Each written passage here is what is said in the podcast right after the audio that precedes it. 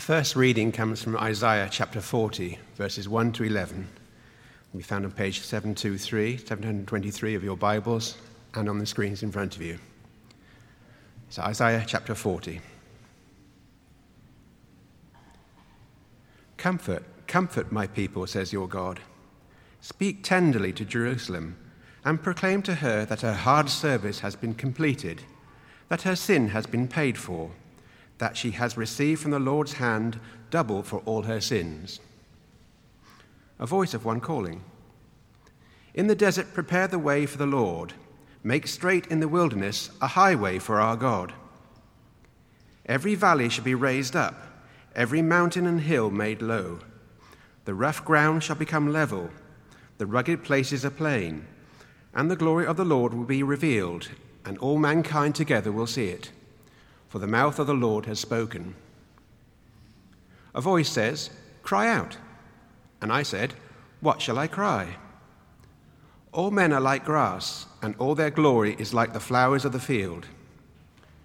The grass withers and the flowers fall, because the breath of the Lord blows on them. Surely the people are grass.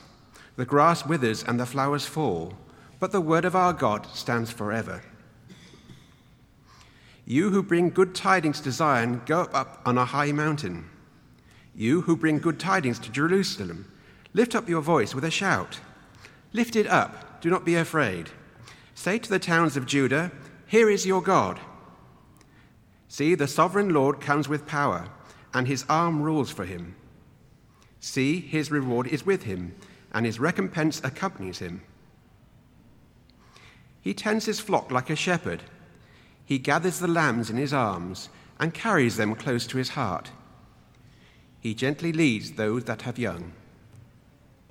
This is the word of the Lord. Thanks be to God.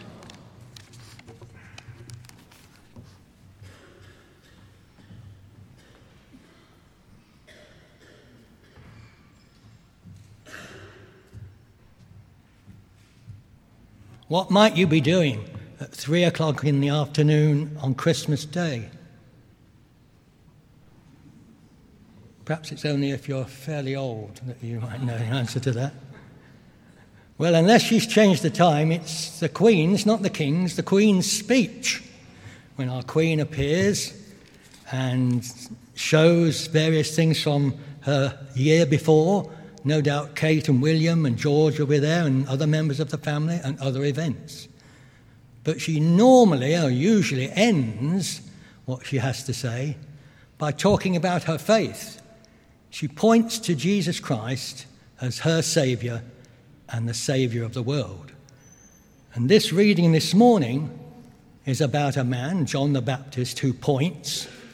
He points to the past, to prophets of old, Isaiah being one of them, many hundreds of years before. He points to the present to those people before him who are following him, who need to change their lives. And he points to the future, to Jesus, the light of the world and its Saviour. So here we go. The beginning of the gospel about Jesus Christ, the Son of God. It is written in Isaiah the prophet I will send my messenger ahead of you, who will prepare your way a voice of one calling in the desert Prepare the way for the Lord, make straight paths for him. And so John came, baptizing in the desert region and preaching a baptism of repentance for the forgiveness of sins.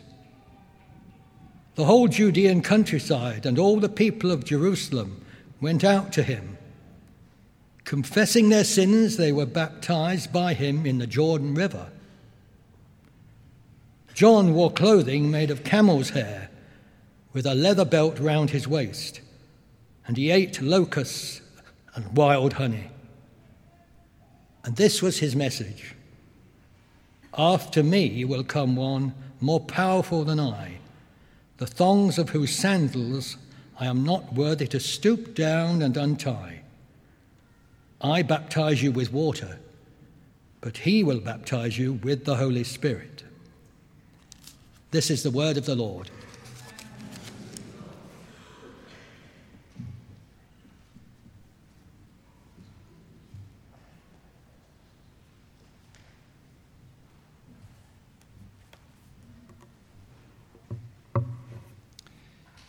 So we're in Advent.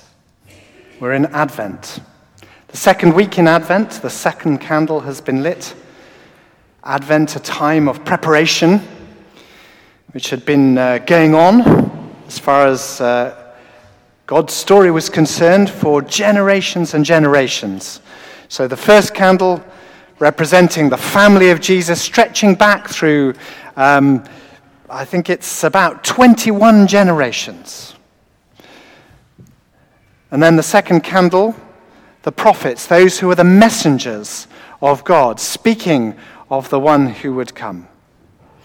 And we come to Advent, taken from the Latin, meaning to approach, to come to, to arrive. The arrival of God in our midst. Advent is, in effect, our new year when we open our hearts once again for the coming of God in Jesus. I'm going to be looking at the Isaiah prophecy. Um, the words will come up on the screen as I uh, refer to it. Um, and if you want to follow in the Bibles, it's uh, page 723, so you can have the, have the text in front of you. Starting at verse 3 A voice of one calling in the desert, Prepare the way for the Lord, make straight in the wilderness a highway for our God. Every valley shall be raised up, every mountain and hill made low the rough ground shall become level, and the rugged places a plain. And the glory of the Lord will be revealed, and all mankind together will see it. Just imagine you're in a far flung part of the Persian Empire, and you've just heard that the king, the emperor, the most powerful man in the world, is coming to your town to visit. Quick, quick, better get sorted out, make some preparations. Better. Um, uh, plant some parks and uh, sort out the roads and the, uh, and the waterworks and uh, uh, fill up the holes in the pavement and put out the bunting and give everybody a new suit and give them something to eat so they're feeling happy when the most powerful man in the world arrives. But of course, there are no motorways then. Excuse me. so, how's he going to come?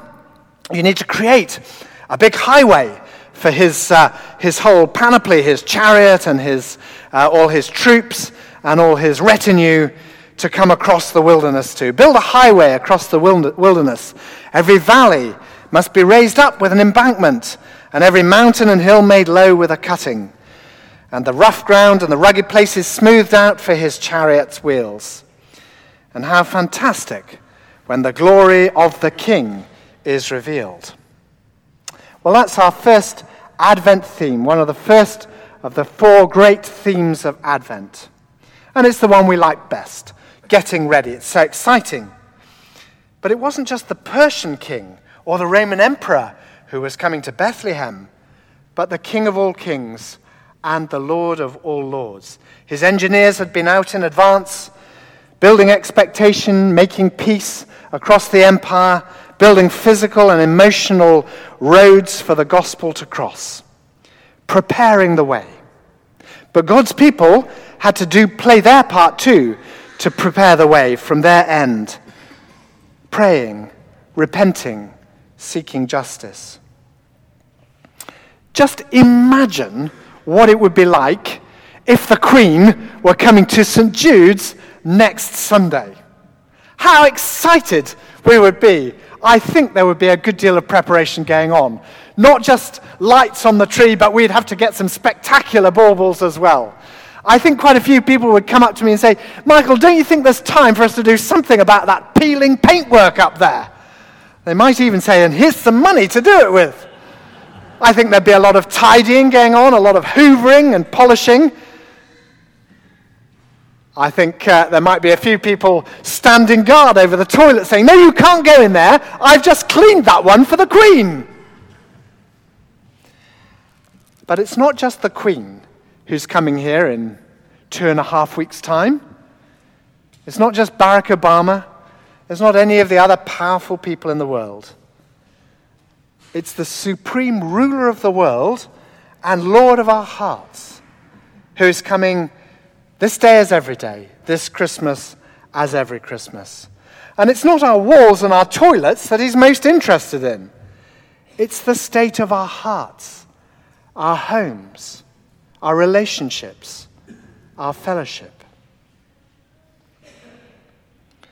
So don't let's get distracted with the externals of our Christmas celebration tinsel and baubles and lavish uh, food and expensive presents. The heart of the Christmas celebration is faith in Jesus, faith renewed and relationships restored. It's generosity and humility and joy. For the King of Kings didn't come to be feted by the Bethlehemites, he came to rebuild and renew his world. The Lord of Lords comes into our lives afresh at Christmas to leave a lasting legacy of salvation, which is the second of our great Advent themes hope.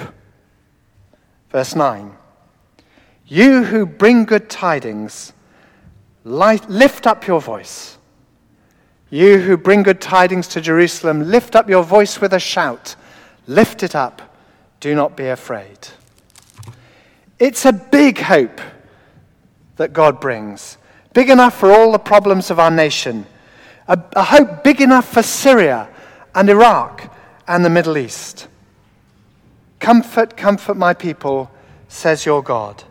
Speak tenderly to Jerusalem and proclaim to her that her prison sentence has been completed. And it's a personal hope, unlocking our own individual troubles.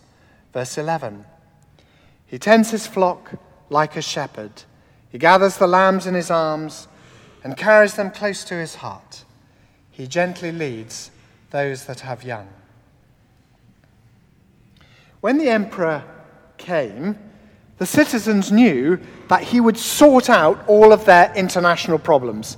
He would conquer, he would defeat their enemies. Which is why the disciples got so confused because they thought that Jesus was coming to deal with their most obvious enemy, the Romans.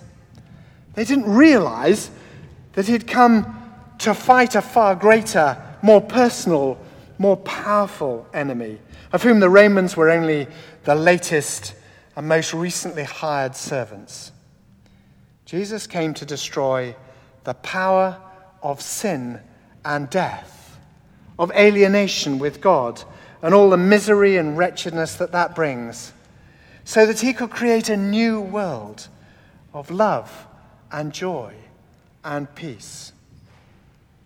As Jesus said, quoting 20 chapters later in Isaiah, Isaiah 61, he said he had come to bind up the brokenhearted, to proclaim the freedom for captives and release from solitary confinement in the dark, to proclaim the year of the Lord's favor, to comfort all who mourn, giving them a crown of beauty instead of ashes, the oil of gladness instead of mourning, and a garment of praise instead of a spirit of despair.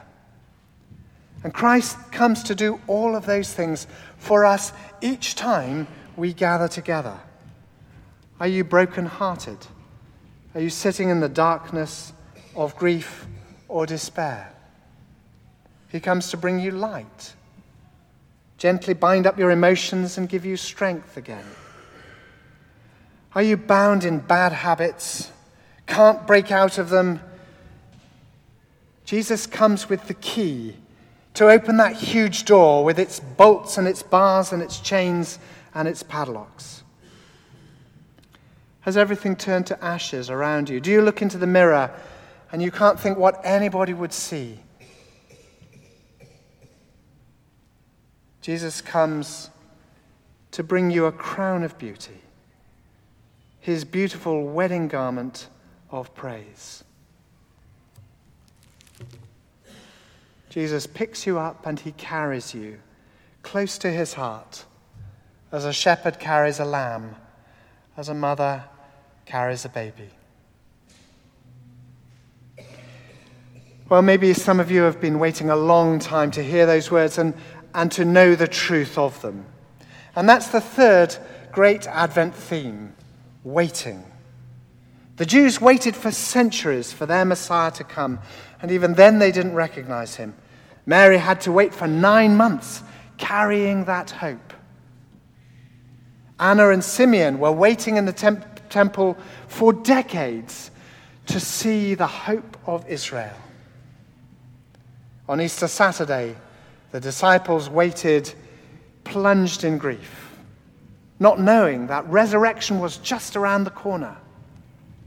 And then, after the resurrection, after the ascension, they waited in joy for the coming of the Holy Spirit to fill them with power and to give them the new ministry that would be theirs for Jesus.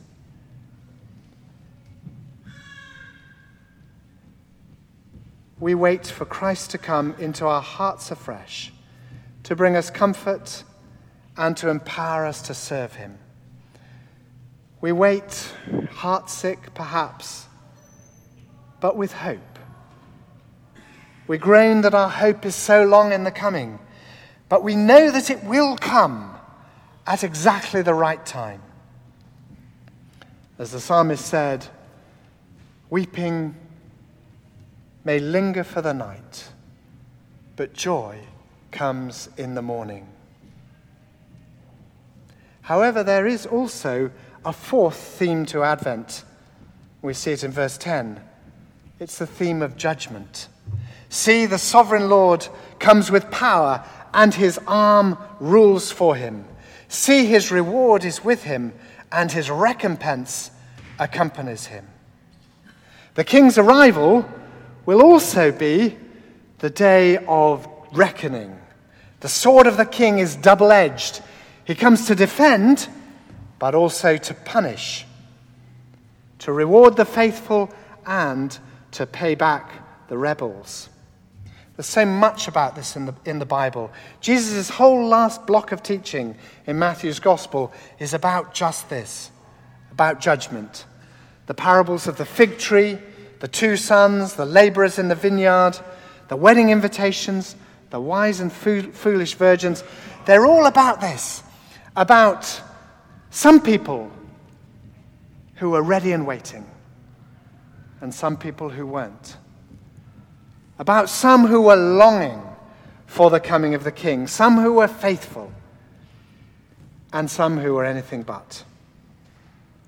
God has entrusted his gospel to us. He's given to each of us a life to live for him. He's been away, but he's coming back. Are we taking his homecoming seriously, or are we frittering the time away? Are we giving it everything we've got? Or are we hoping the problem will go away? But in the end, that audit of our lives will not actually be about what we've achieved, but it will be about how much we have loved and how much we have trusted Jesus. So here we are in Advent, waiting patiently for our hope to come getting ready to celebrate and to speed that coming, preparing our accounts for the audit that is upon us.